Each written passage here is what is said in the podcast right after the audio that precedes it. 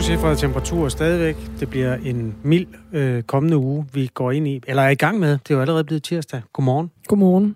Vi skal øh, fortsætte en lille følgetong, vi har sat gang i her i anledning af valgkampen. Nemlig øh, det, at regeringen og støttepartierne jo lovede nogle forskellige ting, da de blev øh, valgt og lavede det her famøse forståelsespapir, altså det her dokument med ting, de blev enige om. Noget af det, de ville gøre, det var at bekæmpe børnefattigdom. Det blev altså øh, en af de ting, de var enige om efter valget i 2019. Men det er faktisk ikke gået så godt, lyder det fra flere organisationer. Nina Thomsen, der er direktør i Mødrehjælpen, er en af dem, der ikke er tilfreds med den indsats, som regeringen har lavet de seneste lidt over tre år. Vi kommer til at tale med hende om et kvarters tid, og bagefter så spørger vi enhedslistens finansordfører, om støttepartiet har prioriteret området højt nok. Så en kulørt historie om en ladcykel. En ladcykel er jo et fint våben i en valgkamp. Den kan agere blikfang, og den kan transportere valgplakater, eller kandidater for den sags skyld. Og så kan den servere samtalekaffe. Det har Socialdemokraten Benny Engelbrecht tidligere gjort brug af. Men det ladcykelfirma, som man købte sin ladcykel af, har nu brugt ham i nogle reklamer, og det er han ikke tilfreds med, fordi øh, sidste år kaldte han faktisk virksomheden cykler for noget lort. Det skal vi tale med Benny Engelbrecht om lidt over halv syv. To folketingskandidater får kritiske kommentarer, fordi de er gravide, og samtidig jo folketingskandidater og stiller op til Folketinget. Det er øh, noget, som øh, nogen mener er spild af ressourcer, når man på den måde øh, bruger noget af sin folketingstid på muligvis at være på barsel. Vi skal tale med Isabella Arndt fra De Konservative, som er en af de kvinder, der netop er gravid og som også stiller op til folketingsvalget. Hun bliver ret provokeret af de her beskeder, og vi skal tale med hende klokken kvart i syv. Der er tre uger til valget. Du lytter til Radio 4 morgen. Jeg hedder Kasper Harbo. Jeg hedder Anne Philipsen. Godmorgen. 84 missiler og 24 droner. Så meget sendte Rusland mod flere ukrainske storbyer i går. Blandt andet blev øh, hovedstaden Kiev ramt af flere missilangreb tidligt om morgenen. Angrebene har ifølge Ukraines præsident Volodymyr Zelensky kostet 12 mennesker livet. 80 er blevet såret alene i Kiev. Det er en historie, vi skal øh, dykke ned i lige om lidt, hvor vi skal øh, tale med en dansker, der bor i Kiev og som har oplevet det her på tæt hold. Jeg tror, vi skal lige have ham øh, med. Okay. Og han det... er lige ved undervejs. Jonas Skovrup Christensen har ageret reporter for mange danske medier, og øh, det er også ham, vi satser på at få med om et øjeblik. Han var med os i går faktisk, mens missilerne ikke var færdige med at falde endnu, og derfor er der nogle gange øh, lidt øh, problemer med forbindelsen. Ham vender vi os mod om et øjeblik for at få sidste nyt fra den ukrainske hovedstad. Ja, men inden da, så kan vi vende os mod et forslag, der kom fra øh, en af folketingskandidaterne for det jo meget nye parti, Moderaterne. Fordi øh, her lød forslaget, at det skal være gratis at køre med busser, metro og tog i de fire største byer.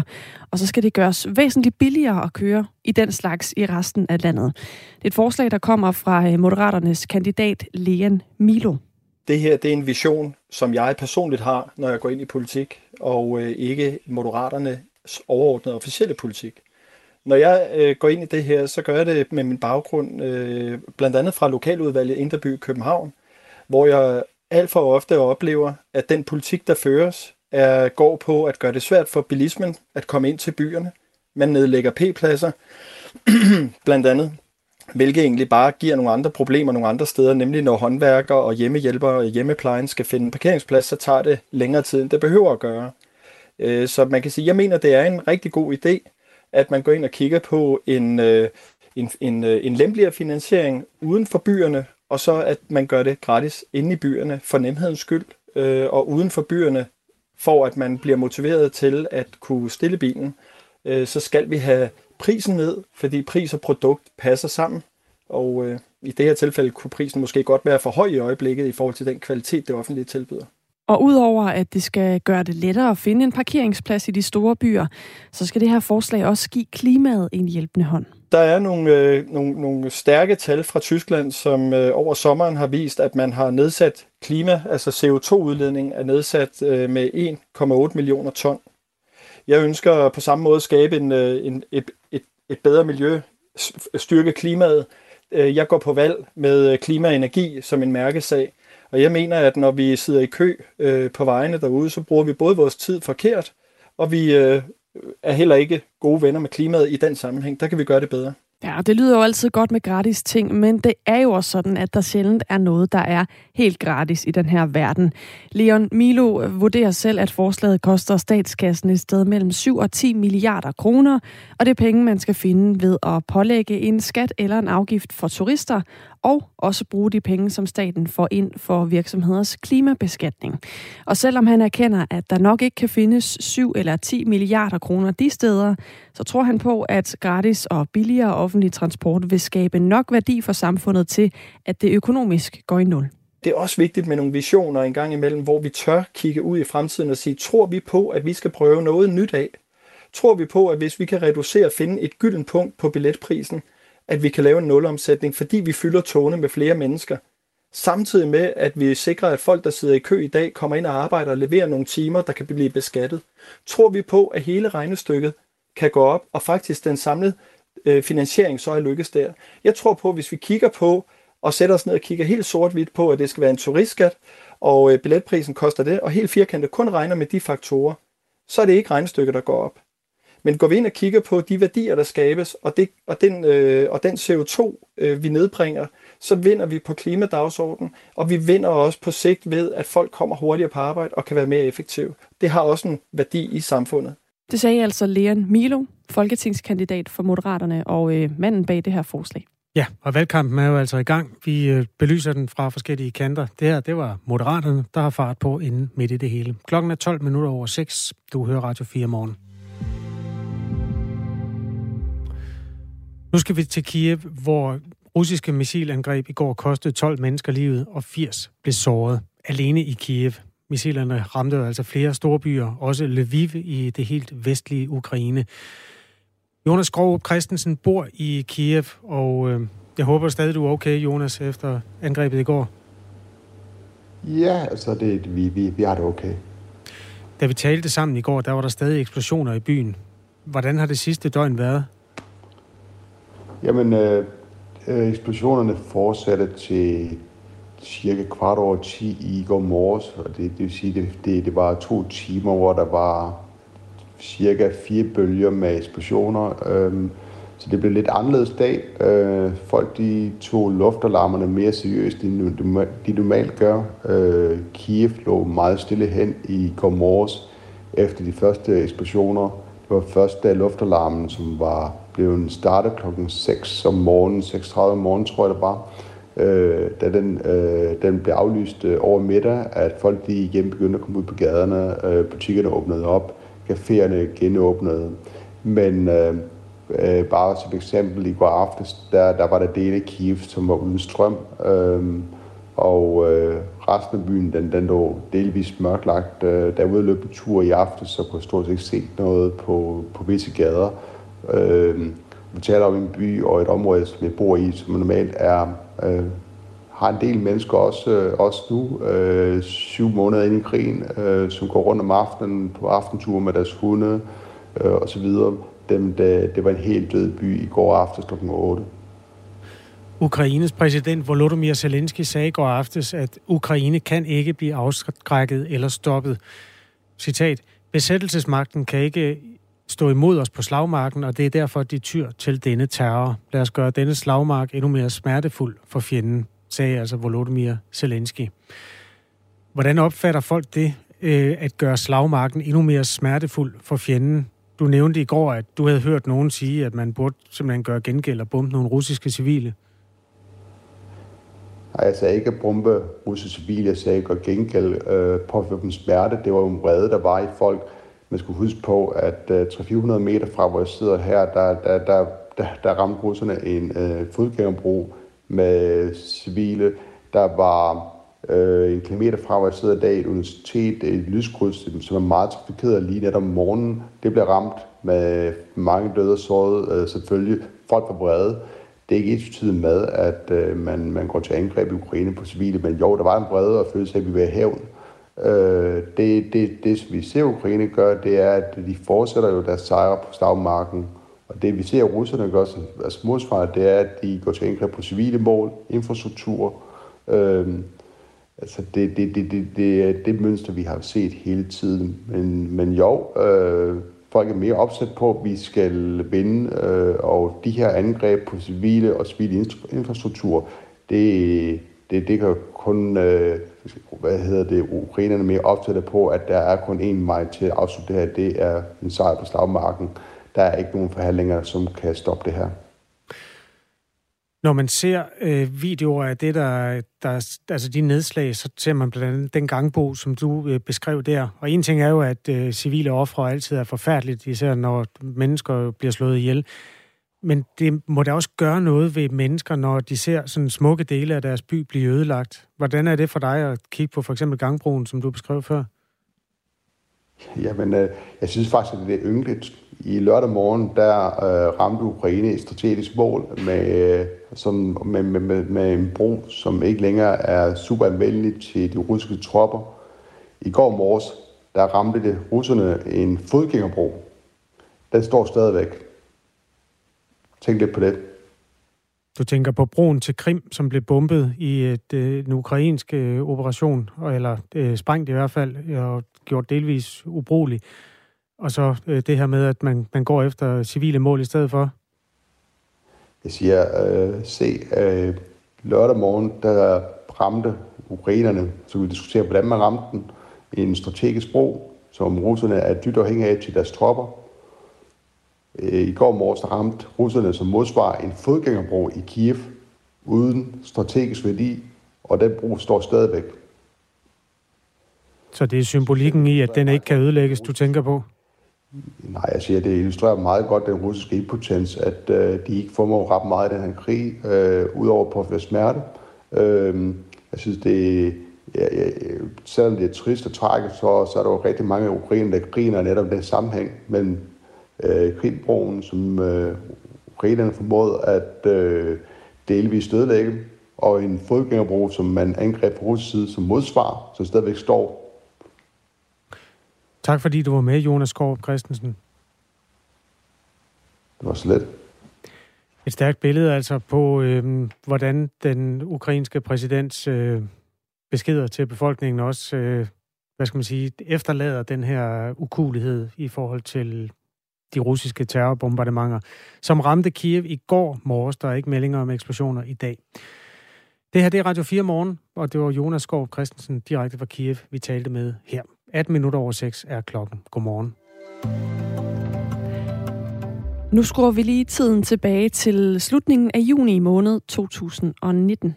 Vi har jo stillet os den øh, historisk øh, opgave øh, at lave en øh, politisk forståelse, en politisk fællesmængde mellem øh, de fire partier, der øh, både øh, udgør den kommende regering og så øh, det parlamentariske grundlag. Sådan lød det, da Mette Frederiksen mødte pressen som ny statsminister og præsenterede det såkaldte forståelsespapir, som Socialdemokratiet havde indgået med støttepartierne SF, Radikale Venstre og Enhedslisten. En retfærdig retning for Danmark hed det. Men spørgsmålet er jo, hvordan det egentlig er gået med nogle af de ting, som partierne ville arbejde for. Det er øh, noget, som vi dykker ned i her i Radio 4 morgen i de kommende dage i anledning af valgkampen. Og et af punkterne i det her øh, 18 sider lange forståelsespapir, der blev præsenteret i sin tid, det er bekæmpelse af børnefattigdom. Og det punkt, det er ikke gået helt så godt, som man kunne ønske sig. I hvert fald ikke, hvis man spørger dig, Nina Thomsen. Godmorgen. Godmorgen direktør i Mødrehjælpen. Hvad er det, der ikke er gjort godt nok fra regeringens og støttepartiernes side? Jamen, man kan sige, at, øh, at der er stadigvæk i dag 56.500 øh, fattige børn i forhold til den statistik, som Danmark, eller det, som Danmarks Statistik øh, opgør. Så, så der er stadigvæk alt, alt for mange fattige børn i Danmark, og det, det synes vi i virkeligheden er, er dybt, dybt skamligt. Og det er ikke kun Møderhjælpen, der øh, oplever, at regeringen og støttepartierne ikke er nået i mål med det her. Hos Red Barnet, der mener generalsekretær Johannes Schmidt Nielsen heller ikke, at øh, man har nået det mål, man satte sig. Jeg synes, det er altså ret ulykkeligt, at vi fortsat er i en situation, hvor så mange tusind børn i Danmark vokser op i fattigdom. Og det problem er jo kun blevet endnu mere akut af den voldsomme inflation, vi oplever lige nu. Altså det var i forvejen sådan, at nogle af de mest udsatte familier i Danmark havde rigtig, rigtig svært ved at få budgettet til at hænge sammen, og for eksempel måtte skære øh, altså fodboldstøvler og fritidsaktiviteter og børnefødselsdage fra. Men, men der, nu, hvor priserne er så høje, som de er, jamen familierne har jo ikke noget sted at skære, så vi frygter jo, at det er den sunde mad, det går ud over, eller at familierne ender med at blive sat på gaden, fordi de simpelthen ikke kan betale huslejen. Nina Thomsen, i Mødrehjælpen, der har I jo også øh, berøring med nogle af de familier, som oplever de her øh, udfordringer med, med fattigdom. Hvad er det for nogle konkrete afsavn, I oplever, at børnene så må leve med i øh, de her familier? Jamen, vi har jo en, en rådgivningslinje, hvor vi på daglig basis, eller vores socialrådgiver på daglig basis, taler med familier, der har, for, for forskellige sociale problemer. Og det, de fortæller nu, øh, møderne og fædrene, jamen det er virkelig meget det samme billede, som Johannes Schmidt Nielsen fra, fra Red Barnet øh, siger i, i interviewet. Det er forældre, der, der, når det er den 20. i måneden, ikke ved deres levende råd. Øh, hvad gør jeg, når der ikke er flere penge? Jeg har ikke råd til mad. Øh, jeg bliver nødt til at springe måltider over. Øh, jeg kan ikke give mine børn øh, en madpakke med i skolen. Og i virkeligheden står imellem et, et, et umuligt valg, om man der er råd til mad, eller der er råd til at betale varmeregningen. Øh, og det er jo både noget, som børnene, børnene mærker de her afsavn, og børnene mærker den frygt og desperation, som forældrene de også har. Øh, skal de gå fra hus og hjem? Hvad gør jeg, når det bliver vinter? Hvordan i alverden skal jeg få, få økonomien til at hænge sammen her i løbet af efteråret. Øh, så de mærker det, og det, det, det sætter sig som mistrivsel hos børnene. Men det sætter sig også i, i forhold til både, at man ikke kan være en del af børnefællesskabet, man kan ikke gå til spejder, man kan ikke gå til fodbold, men i virkeligheden også øh, den store, store skam, der er i forhold til, at man, man lever et fattigt børneliv. Der findes ikke nogen officiel fattigdomsgrænse herhjemme, men Danmarks Statistik offentliggør hvert år, hvor mange der lever under den relative fattigdomsgrænse. Og det vil sige, at man tjener under halvdelen af den såkaldte medianindkomst i Danmark, og så sorterer man for eksempel studerende fra i den her optælling. Og for en enlig forælder med et barn, der betyder det for eksempel, at man lever under den relative fattigdomsgrænse, hvis man har en indkomst under omkring 14.000 kroner om måneden efter skat.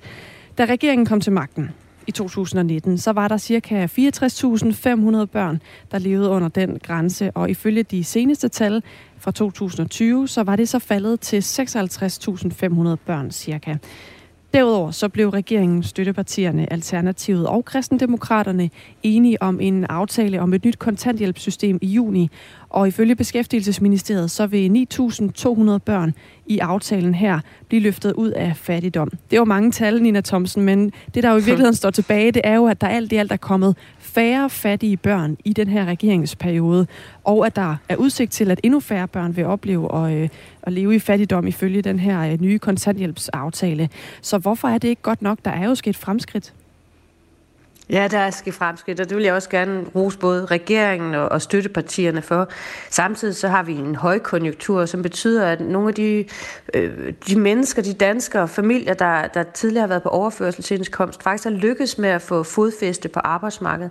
Og det, det er en rigtig god nyhed. Hver eneste gang, der er et barn, der, der oplever, at øh, der kommer flere penge i familien, at mor og far har en, en plads i fællesskabet, det at have et job, det, det, det, det er der rigtig meget øh, gavn af på rigtig mange fronter, så det er en stor, stor, stor gevinst, at der er kommet 9.200, øh, eller forventeligt vil komme, øh, være 9.200 børn, der løftes ud af fattigdom.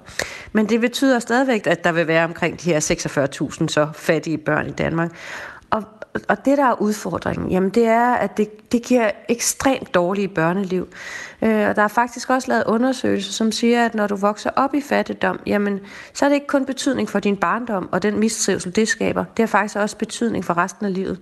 Det er betydning for dine chancer, dine muligheder i forhold til uddannelse, og hvad for en indkomst du selv ender med at få.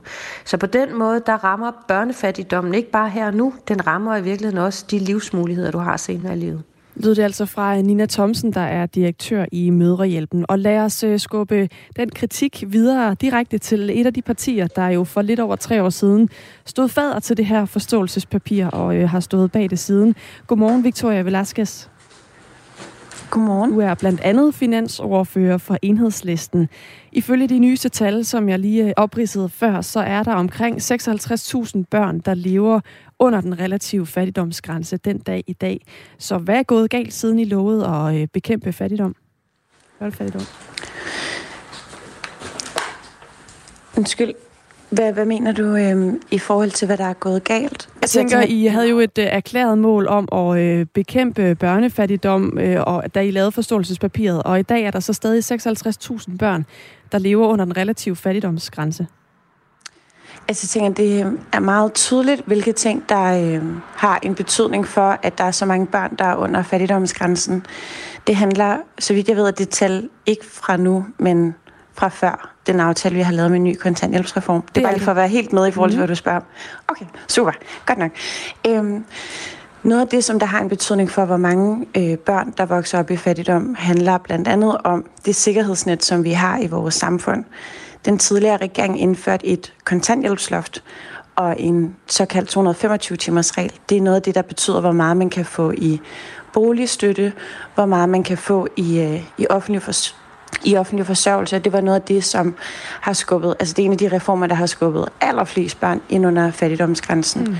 Så er der nogle andre reformer, der også er blevet lavet, som betyder, at sådan noget som syge dagpenge, barselsdagpenge, kontanthjælp, førtidspension, alle de her forskellige ydelser, at de hvert eneste år bliver udhulet og ikke kommer til Men, at følge med Victoria Velasquez, det jeg jo så ja. gerne vil høre, det er, nu hvor I så har været støtteparti og stået bag forståelsespapiret siden 2019, og vi er et sted nu, hvor øh, vi ifølge de seneste tal fra 2020 var der 56.000 børn under den her relativ fattigdomsgrænse.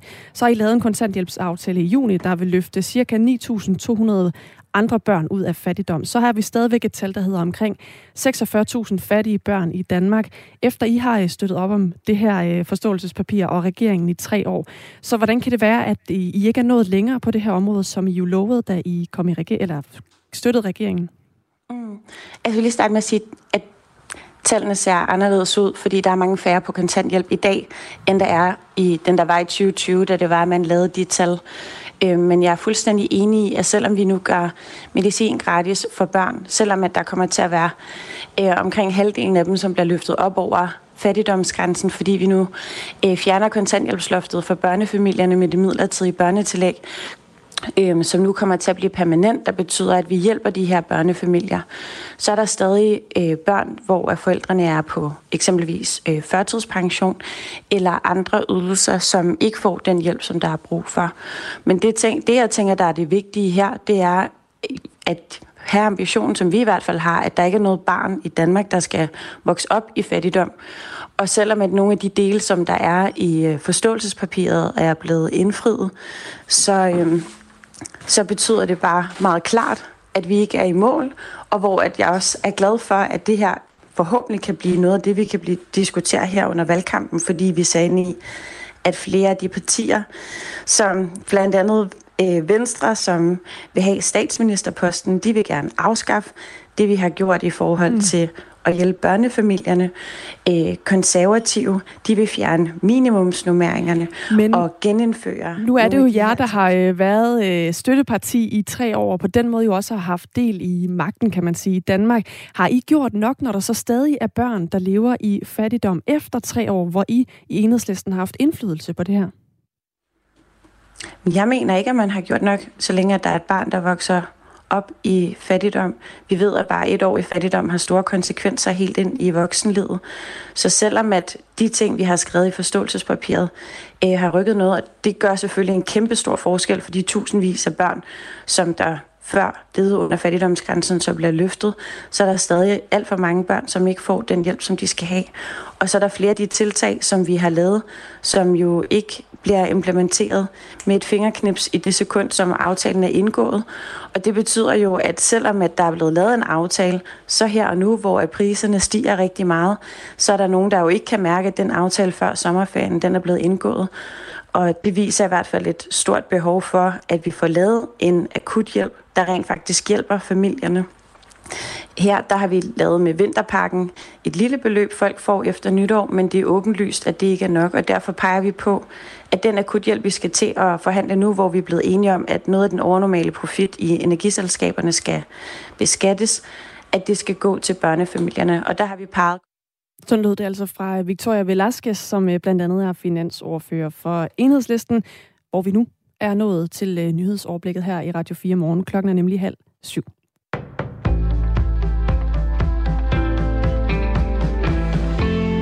Fra i dag er det muligt at afgive sin stemme til Folketingsvalget som en brevstemme. Folketingsvalget er udskrevet til afholdelse 1. november. Man kan brevstemme frem til den tredje sidste dag før valget, den 28. oktober.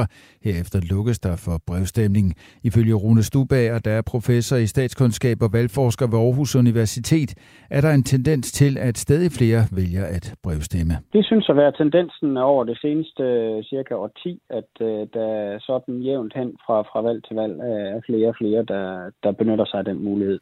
Rune Stubager mener, at flere faktorer kan forklare, hvorfor brevstemmer er steget i popularitet. Under kommunalvalget i november 2021 var der en stor stigning i antallet af brevstemmer i næsten alle kommuner. Valget faldt midt i en coronabølge, hvorfor der blev lagt nogle kræfter i at gøre opmærksom på muligheden for at brevstemme til dem, der var nervøse for smitte, forklarer Rune Stuvær. Han fortæller også, at der igennem årene er blevet gjort flere forskellige tiltag for at få flere til at stemme. Afstemningen kan foregå, ligesom man kender det fra en traditionel valgdag, hvor man kan afgive sin stemme på for eksempel borgerservicecentre, biblioteker eller uddannelses centre.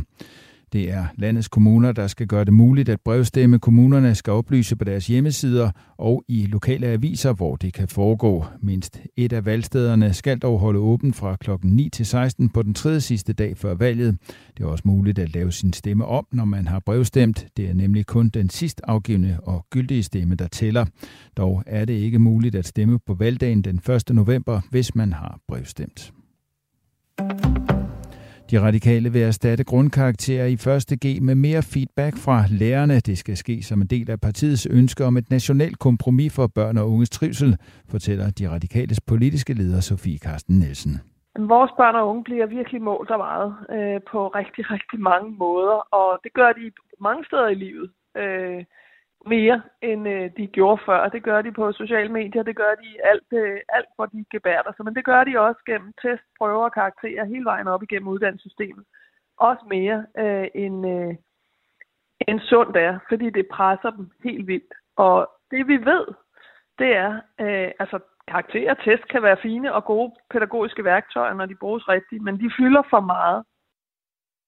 Forslaget, som også åbner for mulighed for forsøg på karakterafskaffelse i 2G, kommer ifølge den politiske leder i lyset af, at målinger har afsløret en mistrivsel hos mange unge.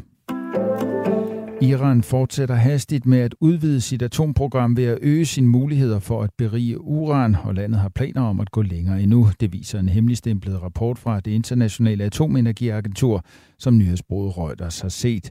Rapporten kommer på et tidspunkt, hvor indirekte forhandlinger mellem USA og Iran om at genopleve atomaftalen fra 2015 lader til at stå i stampe. Den viser, at det iranske styre fortsætter med at tage flere og flere avancerede centrifuger i brug.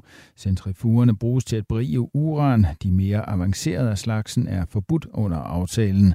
Beriget uran er en type uran, der kan bruges til at lave atomvåben, hvis det er af høj nok kvalitet.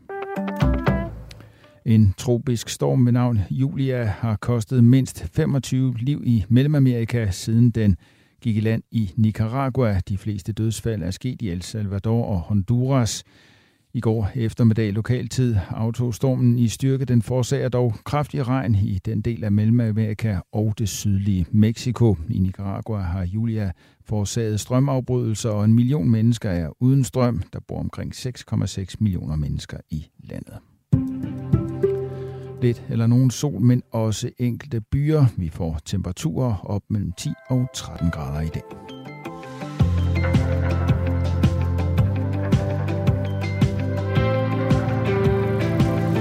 Man kan skrive til Radio 4 morgen, hvis man har kommentarer til de interviews, der foregår, eller bare input til nogle steder i nyhedsstrømmen, man synes, vi skal ret blikket imod. Mariem skriver til os, hvad sker der for de konservative for tiden? Først Søren Pape med Grønland, og nu er det Rasmus Jarlov med coronavaccine. Åh oh, ja, øh, det er en lidt længere historie. Jeg vil sige, at vi, vi kan lige resumere den lidt senere, men uh, Rasmus Jarlov har nogle helbredsproblemer, der gør, at han ikke sådan personligt er stor tilhænger af at tage en vaccine. Nu har han på Twitter slået et slag for en beslutning, der er taget i Florida, hvor en kontroversiel doktor har frarådet til vaccinerne til yngre mænd. Og så kører den ellers helt mm. retro den gode gamle polariserede coronavaccine-debat på Twitter. Vi kan lige se, om vi kan få fat i ham øh, lidt senere på morgenen, og jeg, ja, jeg skal nok rise op, hvad der er, der foregår lidt senere. Lige nu er den 6.35 klokken. Jeg hedder Kasper Harbo. Jeg hedder Anne Philipsen. Tak for sms'er. De skal sendes til 1424.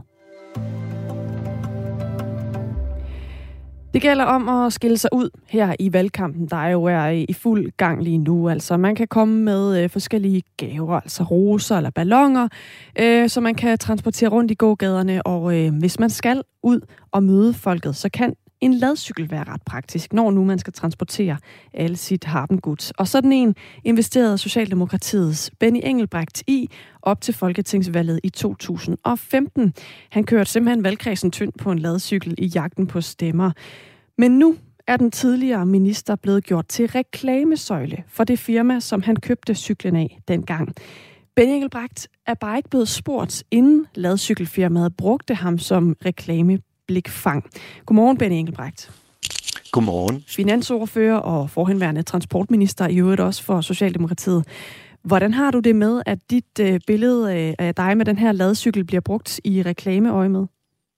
Øh, det har det faktisk ikke godt med. Det er et brud på markedsføringsloven, og øh, Øh, og, og man kan sige, at en ting er, at, øh, at der så er nogle ladecykler, som synes, at det, det er meget sjovt, at øh, min partiforening tilbage i 2015 købte deres, deres cykler. Men det, der faktisk er det helt store problem, er, at det sidenhen har vist sig, at et af firmaets andre øh, produkter, nemlig de ladecykler, som er, er eldrevne, øh, at de faktisk er, er yderst farlige. De var i kontant øh, på DR i, i efteråret 2021 med en historie, øh, hvor, hvor de her cykler er meget farlige, øh, og derfor har jeg også klart og tydeligt sagt, at, øh, at, øh, at det, de produkter, som AM cykler, de producerer, det er nogle de steder skåret produkter, som, øh, som jeg er glad for, at Sikkerhedsstyrelsen har kastet sig grundigt ind i at, at undersøge nærmere. Så man kan sige, ikke bare er det her en, et produkt, som jeg ikke er blevet spurgt, om jeg vil reklamere for.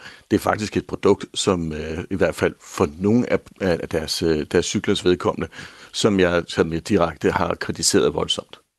Ja, lad os bare lige øh, få sådan helt øh, fakta på plads i forhold til netop DR's forbrugerprogram øh, Kontant, som havde et indslag om den her virksomhed AM Ladcykler, der har fået 74 klager, og i programmet der var også en ekspert, der kaldte cyklen for livsfarlig, fordi bremserne netop var for dårlige, og øh, du sagde faktisk også i programmet, Ben Engelbrecht, fordi du var transportminister på det tidspunkt, at hvis man har bare den mindste smule anstændighed, når man sælger cykler, så vil man aldrig nogensinde sælge sådan noget lort. Nu er du selv blevet reklamesøjle for... Det var ret, det var ret firkantet sagt af en minister, ikke? jo, det må jeg sige. Det er i hvert fald klar tale. Øh, nu er du så selv blevet reklamesøjle for det her øh, firma.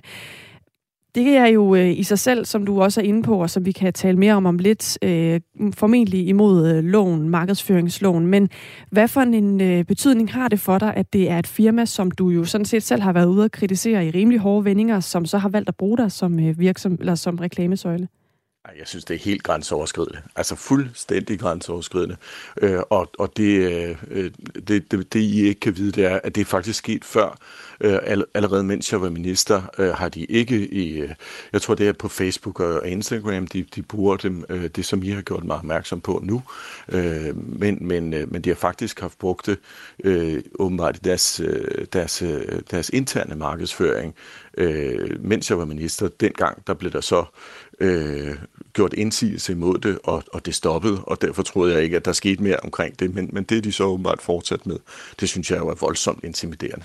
Det er lige netop et opslag på øh, Instagram og Facebook om at købe en ladcykel, og så kan man samtidig få sat nogle øh, budskaber på, eller nogle billeder på siden, for eksempel af sit parti, eller øh, ja, ens eget øh, billede. Mm.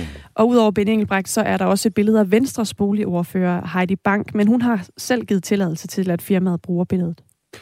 Det kan være, at nogen sidder og venter på, jo, at øh, hvad siger AM ladcykler til det her? Det er en cliffhanger. Øh, det fortæller vi lidt senere i indslaget. Stay tuned. Vi har talt med advokat Heidi Højmark Helve, der har øh, speciale i markedsføringsret. Hun har også set det her opslag, og hun vurderer, at reklamen er ulovlig. I hvert fald øh, den del, der handler om Benny Engelbrecht når man som virksomhed vil annoncere og vil lave reklamer, så må man kun bruge indhold, som er ens eget. Man skal så at sige selv lave sit indhold, man skal selv lave sin markedsføring.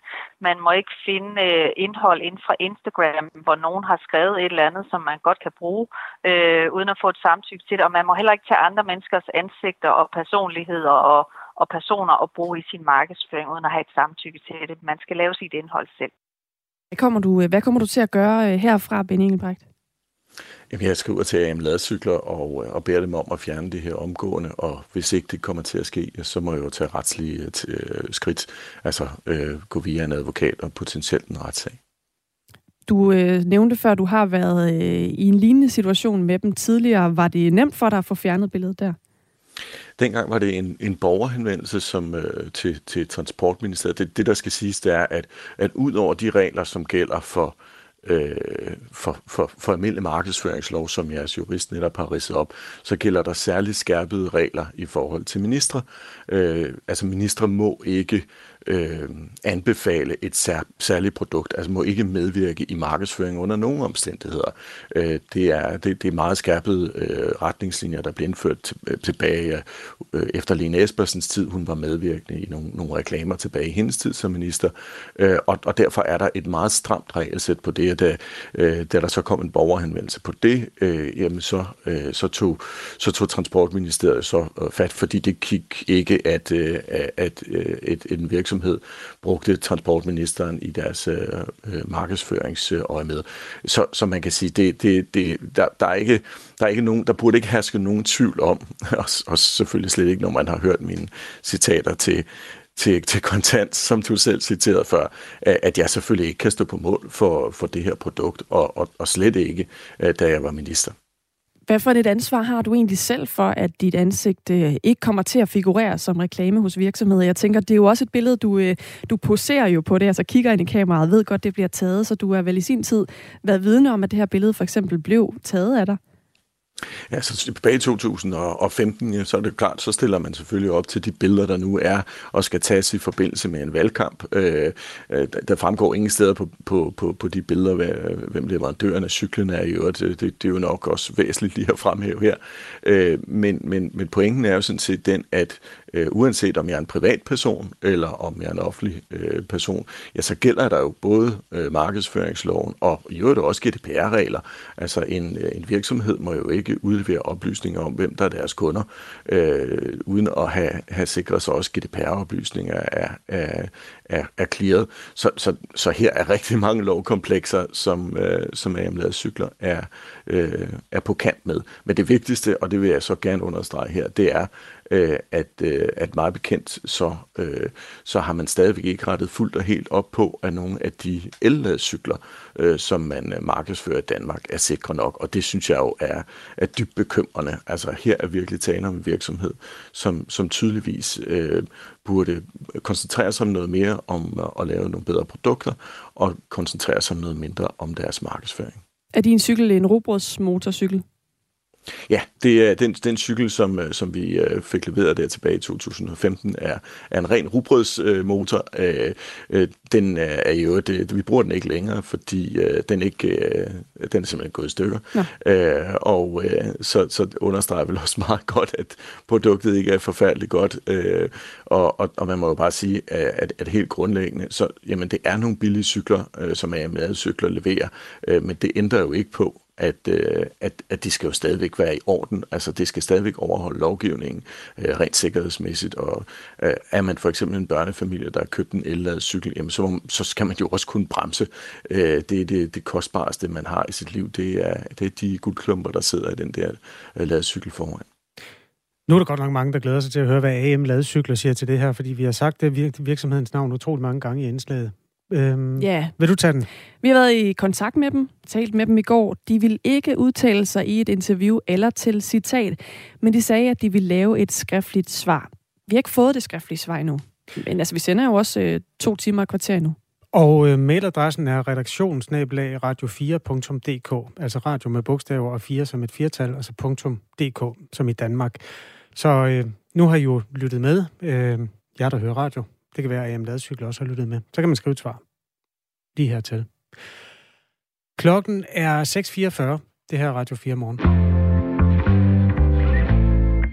Overskud på Radio 4 med Sofie Østergaard hjælper dig med at få mest muligt ud af dine penge. Så er det her tidspunkt måske også lige præcis her, hvor vi så lige skal gå igennem vores forsikringer, vores lån. Skal... Kom i gang med at investere i aktier eller få gode råd til, hvordan du lægger dine lån om. Altså prøv lige at gøre det, og så prøv lige at se, hvor mange penge man rent faktisk skal spare. Find Overskud som podcast i vores app og lyt med tirsdag kl. 13. Radio 4 taler med Danmark. Kan man stille op til folketingsvalget, når man er gravid? Nej, lyder det fra flere danskere, der har blandet sig i en debat om netop det.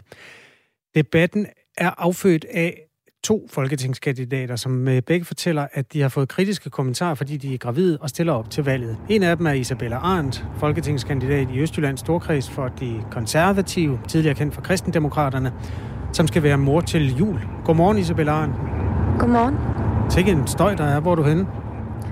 Jeg sidder i en bil på vej til morgenuddeling øh, på Odder station, så det er tidligt op, når der er valgkamp. Fair nok.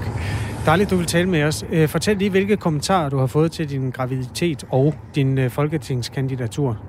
Jamen, jeg vil sige, først og fremmest har jeg fået overraskende mange. Det var ikke noget, jeg havde tænkt skulle blandes ret meget ind i valgkampen, andet end at når jeg er gravid i syvende måned, kan det selvfølgelig ses. Der er rigtig mange, der blander sig i, hvor tager Ja, øh, det er så risikoen, når man bruger Thailand-forbindelsen fra en bil. Kære lytter, øh, det skal man passe på med at øh, gøre derhjemme. Vi ringer lige Isabella Arndt op på en regulær telefon. Det er heller ikke nemt, når politikerne de skal føre valgkamp, mens vi skal tale med dem, men sådan er det jo lige for tiden. Det her, det drejer sig blandt andet om, øh, altså, at ja, at gravide bliver kritiseret, fordi en del af deres valgperiode jo så vil ende med, at de ikke er til rådighed for vælgerne. Det er noget af det, der er blevet kritiseret både hos konservativ Isabella Arndt og hos venstrekvinden Iben Krog, som øh, vi også har et klip med om lidt. Nu skal vi lige sikre os, at vi har Isabella Arndt med igen. Er du der? Jeg er, til, jeg er tilbage. Det er meget bedre lyd på telefonen også. Det er som om, at... Øh, ja, fedt. Du var ved at fortælle, hvilke beskeder du har fået. Fortæl lige om det.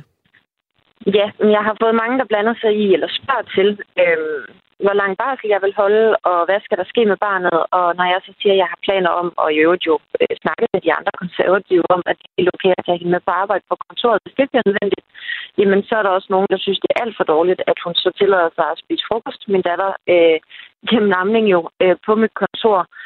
Øh, der er også nogen, der synes, at øh, det vil man ikke betale for, at kvinder skal på barsel.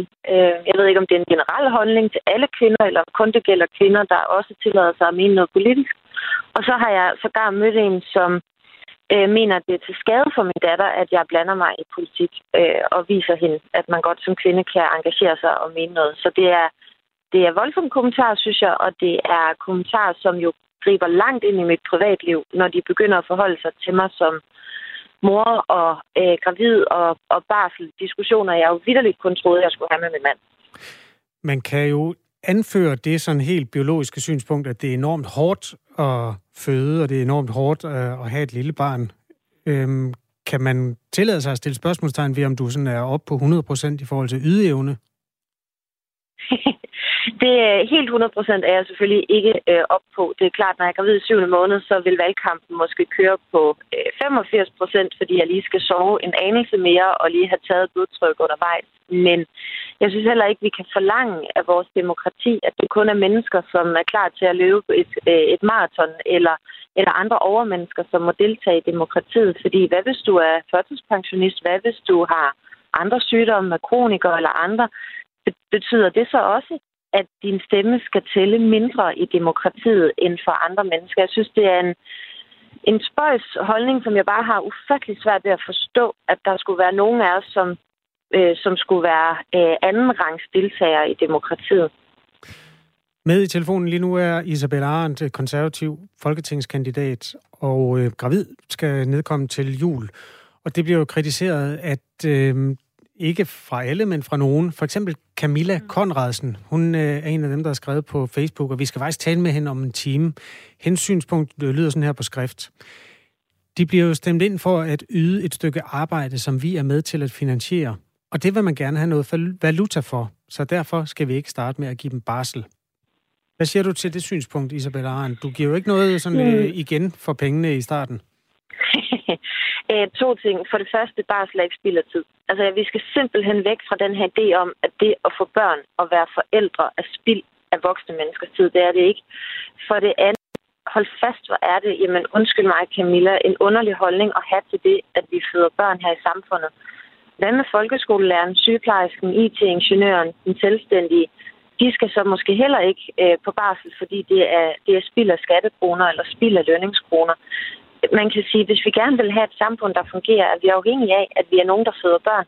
Og det er nogle gange kun kvinderne, der kan det. Så barsel er en helt, helt naturlig del af, af et arbejdsliv for de kvinder, der vælger at få børn. Og sådan bliver vi også nødt til at betragte det, uanset om man er minister, eller om man er socioassistent, eller om man er håndværker.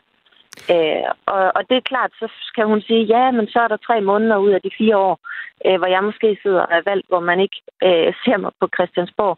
Og det er selvfølgelig rigtigt. Til gengæld er der øh, næsten fire år, hvor jeg kan yde min indsats på Christiansborg, og samtidig have den ekstra livserfaring og have født et barn.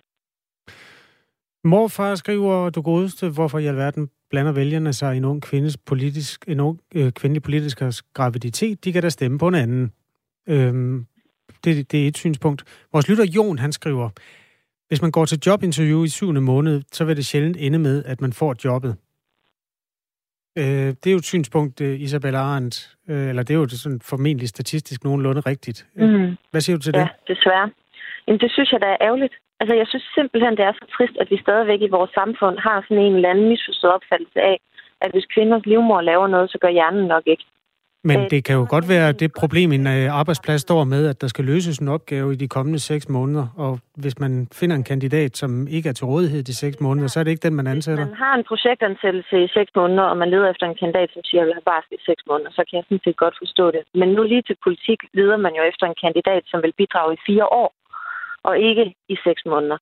Og derfor så mener jeg simpelthen ikke, at det skal være sådan, at gravide kvinder eller mennesker med små børn i det hele taget øh, skal øh, have mindre mulighed for at deltage i demokratiet, eller at hvad skal man sige, vores politiske holdninger øh, skulle være mindre væsentlige. Tværtimod går jeg til valg på klima og børn, og det er da lige præcis to emner, jeg synes bliver, bliver mere relevante, mere værd at kæmpe for, øh, hvor jeg yder 110 procent, hvis jeg skulle blive valgt, for hver eneste gang min datter Leonora, hun bevæger sig i maven. Med i Radio 4 er lige nu Isabella Arndt, og teknisk set også øh, Leonora i en eller anden forstand, som altså ned kommer ud til jul. Øhm, Isabella Arndt stiller op for konservative, og hun har et skæbnefællesskab med Iben Krog, der er folketingskandidat for Venstre. Hun stiller op i Sjællands Storkreds, og hun har også oplevet at få raske kommentarer i forhold til sin graviditet. Om du må gøre det, ja, det må du gerne, men bør du gøre det øh, moralsk og filosofisk? Og så er der en anden, der skriver, at det ikke er hensigtsmæssigt at være folkevalgt og samtidig skulle gå være på barsel. Jeg vil heller ikke købe en fodboldspiller, som ikke kunne spille hele sæsonen. Siger altså nogle mennesker til Iben Krog, som stiller op for Venstre. Hun har øh, termin i begyndelsen af januar, og hun forventer at gå på barsel i mindre end et halvt år. Jeg synes, det er lidt vildt, at vi lever i 2022, og så tror man ikke, at man kan passe et krævende job, bare fordi man skal være mor. Min holdning er bare, at selvfølgelig kan du det. Selvfølgelig kan du både være mor og kvinde og have et krævende job, og i mit tilfælde så er det krævende job så bare at være politiker. Isabella Arndt, for 5-6 år siden, der var der noget, der var lidt tilsvarende i Helsingør, hvor Benedikte Kier var øh, din partifælle, din partifælle nu, mm-hmm. øh, var, hun er nu øh, borgmester. Hun var, ja, som, som jeg husker så var hun nyfæld, nyvalgt på det tidspunkt, og øhm, så skrev den stedlige lokalredaktør i Helsingør Dagblad, vi må håbe, at borgmesteren har overskud til at øh, klare det her krævende værv, når hun skal være mor. Må man overhovedet stille spørgsmålstegn ved, om, om man er i stand til at passe sit øh, arbejde, når man er øh, nybagt mor? Jeg synes, man må forholde alle folkevalgte politikere, om vi er i stand til at passe vores arbejde. Man skal bare huske, når man laver den vurdering, at man gør det fair. Jeg håber, at vælgerne øh, vil stemme mig ind i Folketinget nu her den første, og så håber jeg, at de vil følge med i mit arbejde og vurdere, øh, er det de politiske holdninger, er det den repræsentant, vi gerne vil have. Øh, men så vurderer resultaterne, vurderer engagementet, i stedet for på forhånd at beslutte, at hvis man har et lille barn, er man nok øh, dummere eller dårligere til sit arbejde. Især fordi jeg er bange for, at den her holdning kan smitte af på andre befolkningsgrupper. Hvad hvis jeg havde været diabetiker? Havde man haft samme holdning, fordi man skulle til løbende tjek på hospitalet? Hvad hvis man havde været kroniker med andre sygdomme? Nu er graviditet jo heldigvis ikke en sygdom, men jeg synes, det er en farlig vej at gå øh, og betragte vores politikere som sådan nogle fodboldspillere, der skal yde 120 procent, og ellers vil vi ikke have dem, fordi det udelukker rigtig, rigtig mange danskere fra vores demokrati, hvis en enkelt sygedag eller overlovsperiode betyder, at man ikke er dømt værdig til sit job. Men der, det er jo et super hårdt arbejde. Det øh, ja. vil jeg ved med, at du ved allerede. Og øh, øh, det er måske fair nok, at øh, I indstiller jer på, at man skal nyde, altså man skal kunne, kunne bære rigtig meget. Øh, og jeg indstiller mig på, at det er et hårdt arbejde, og jeg indstiller mig på, og det har jeg jo også aftalt med min mand, der også har til, til Leonora her, at, at det er et hårdt arbejde, og det kræver lang tid, og det kræver et højt engagement.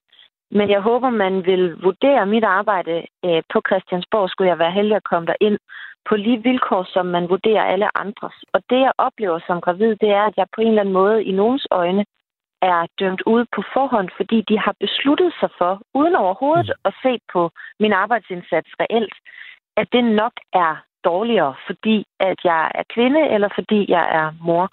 Og det synes jeg er farligt for demokratiet. Det kan være, at vi kan lave et evalueringsinterview, når øh, din datter ja. er øh, seks måneder. Vi må samle op igen til, til sommer, og så måske igen øh, til jul, eller hvad ved jeg, for lige at at få fundet ud af. Nej, jeg synes selvfølgelig, at vælgerne skal følge med i, i alle politikers arbejde. Ja, ja, men øh, det, det tager vi på et andet tidspunkt. Og, men øh, Isabella Arndt, kan vi aftale det? Kan vi aftale, ja, kan vi aftale det, at vi, vi tales ved, når din datter er et halvt år? Vi tales, øh, vi tales ved, når hun er et halvt år, og så må vi se, om ikke det er gået fint. Det er en aftale. Øhm, tak fordi du var med her. Om en lille time skal vi tale med Camilla Konradsen, som absolut ikke vil sætte sit kryds ved en folketingskandidat, der er gravid, fordi hun mener, at de overhovedet ikke bør stille op. Det godeste var, at der er kommet meget post på den her. Vi tager lige to, og så kan vi lade den gløde hen over morgenen.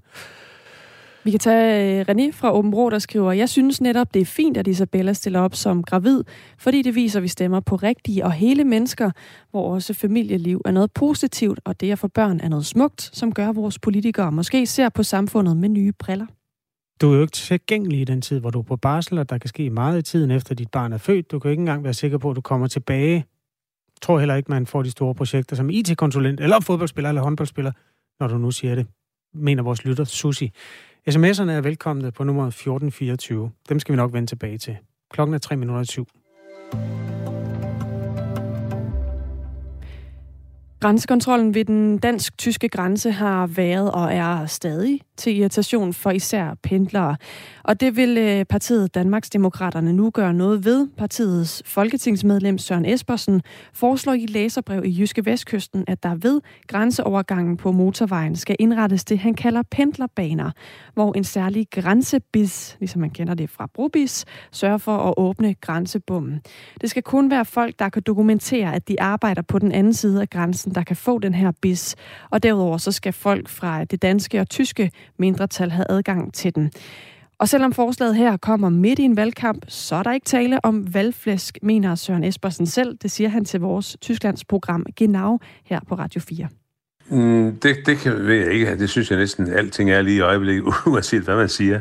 Men det er altså ikke forsøg på flest. Det er simpelthen et forsøg på at, at gøre livet lidt lettere for de der øh, 8-10.000 øh, pendler, der er øh, enten fra Tyskland ind i Danmark eller den anden vej og gøre det nemmere for dem, det, det synes jeg, man, man bør gøre.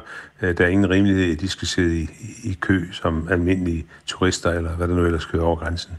Det er jo en idé, der er inspireret af den her brobis. Altså, det er jo sådan en lille øh, aggregat i virkeligheden, som kan øh, kende en, når man kommer kørende, og derved så kan øh, for eksempel grænsebommene i den tekniske forstand øh, åbne sig for en, uden at man behøver at holde i kø. Claus Rue Madsen er minister for Erhverv, Arbejde, Teknologi og Turisme i delstaten Slesvig-Holsten. Han hilser Søren Espersen og Danmarksdemokraternes forslag velkommen, men i virkeligheden så vil han faktisk bare hellere af med grænsekontrollen. Selvfølgelig er hver eneste tiltag, som på en eller anden måde kan komme en, en vej fremad, men jeg tror, at det, det virkelige vil være, at vi ikke havde en grænsekontrol mere selvfølgelig hilser vi, øh, ser vi positivt på, at man vil øh, få det øh, dansk-tyske mindretal bedre over også pendlerforkerte, men som sagt, jeg mener også, at der er en hel del erhvervsmæssig trafik, som vi også skulle tage hensyn til, og så ender det med måske at være bedre bare at lave nogle stikprøver, virkelig stikprøver.